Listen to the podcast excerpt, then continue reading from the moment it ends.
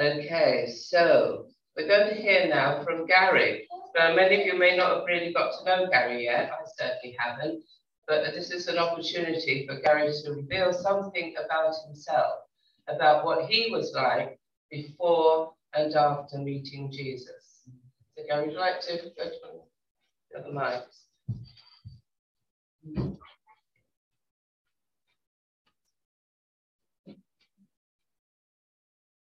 Thank you. Um, whenever I am asked to do my testimony, there's a bit in me that says, really? Um, but then I remember this piece of uh, scripture, it's one verse, 1 Peter 3.15, and it says this, if someone asks you about the hope as a believer, always be ready to explain it. Do this in a gentle and respectful way. My name's Gary. I've just been introduced, and this is my wife Alison. And we are newbies in Sible Hedingham. And uh, we just want to say thank you the, uh, for the way that you guys have welcomed us into church family these past weeks when we've been here. Um, we've just felt so at home. So thank you. My, I have grey hair, boys and girls. You can see that plain and simple. I am old.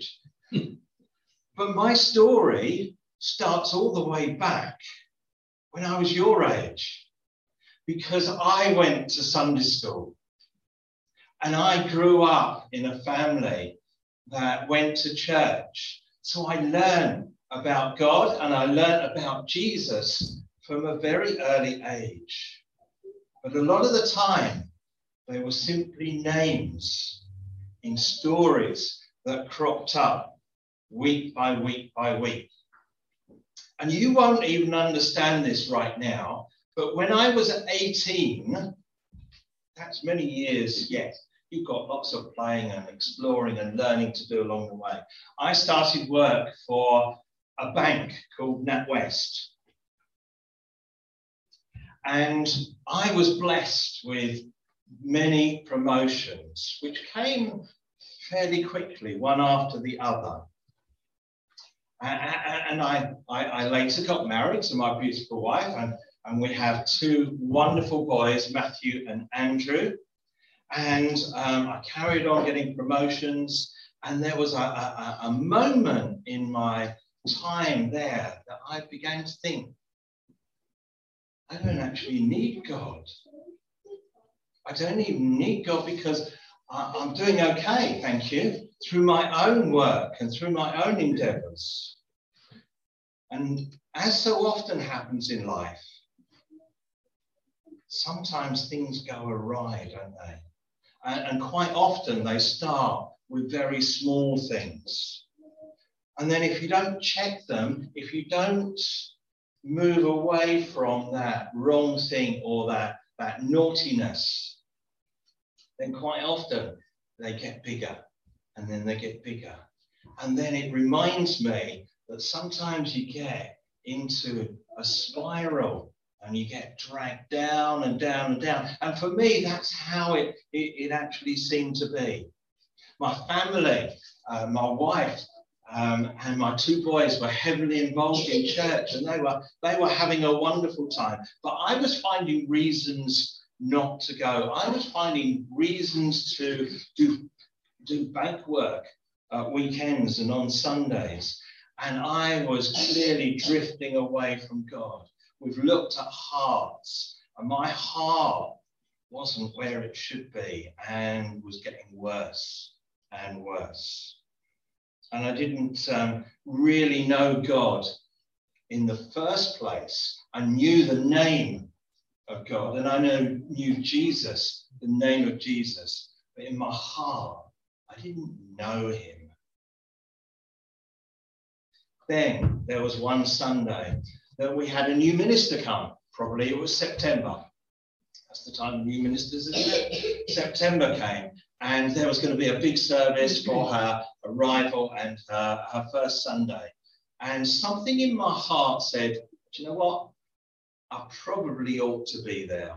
Now, whether that's just a, a courtesy thing, the way I was brought up or whatever, but something was saying in my heart, come along. And so I went. I can't even remember whether it was joyfully or begrudgingly, but I went. And I can remember nothing about what this, this uh, minister said, apart from her closing statement. And she said, each of us have to know at some point in our lives that we are on the right path. And it went boom in my heart. And I knew that I wasn't on the right path. My heart was not turned towards God, it was turned away from Him.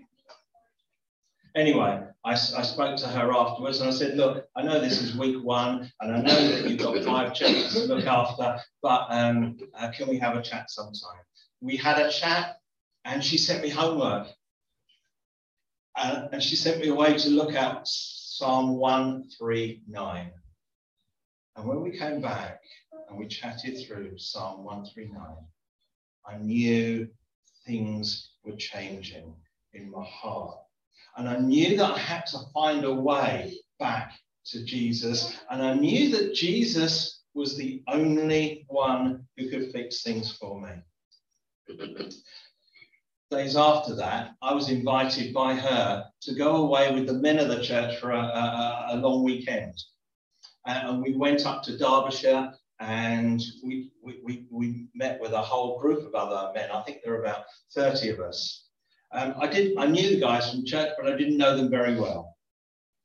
We had three days of things like uh, chatting um, and um, some teaching and singing and lots of laughter. I seem to remember, um, and, and, and then there was some prayer and reflecting.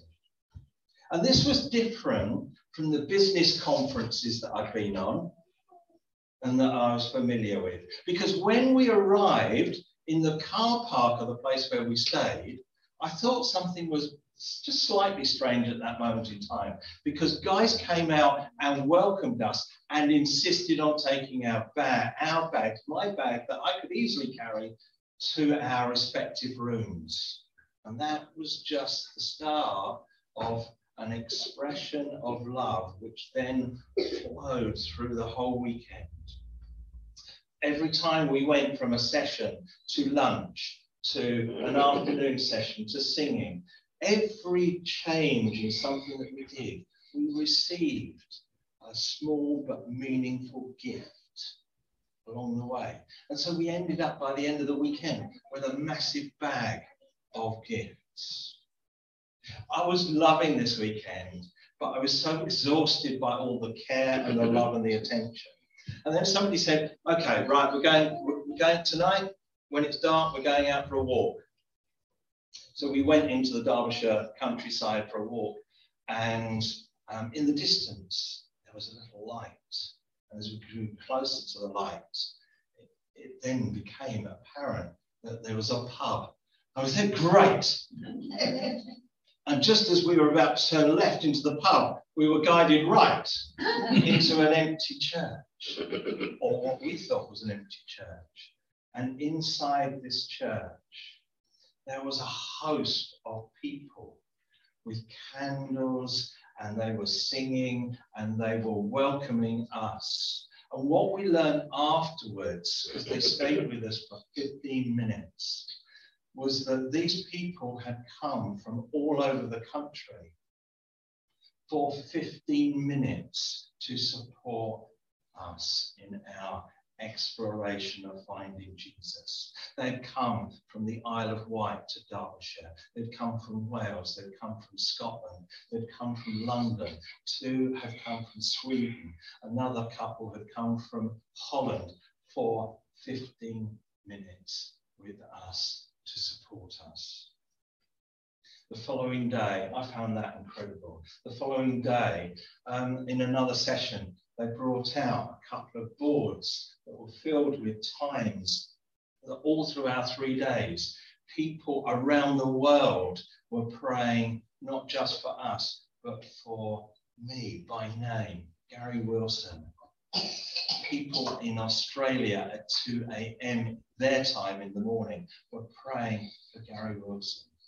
And I suddenly had this revelation that if these people who knew nothing about me loved me so much to do that for me, then just how much did my Father in heaven love me so much more? I went home a changed man. My heart was changed. My heart was broken by God in a positive way. Because over the next three months, he gradually built me up. He, he started to build me up and encourage me and brought men, men of God alongside me, and they encouraged me in my journey. So now, these past 20 odd years, I've grown to love Jesus more and more. He's just an amazing guy. I've seen him do wondrous things, and I've seen how he's changed lives of others. And now my passion is to see others come to know Jesus in the same way. I'm going to leave you with one verse from um, uh, scripture that uh, reminds me of just how much he loves us. Jeremiah 29, verse 11 says this For I know the plans I have for you, my friend, says the Lord. My friend, he calls us my friend. Plans to prosper you and not to harm you, plans to give you a hope and a future. Amen. Thank you, Gary.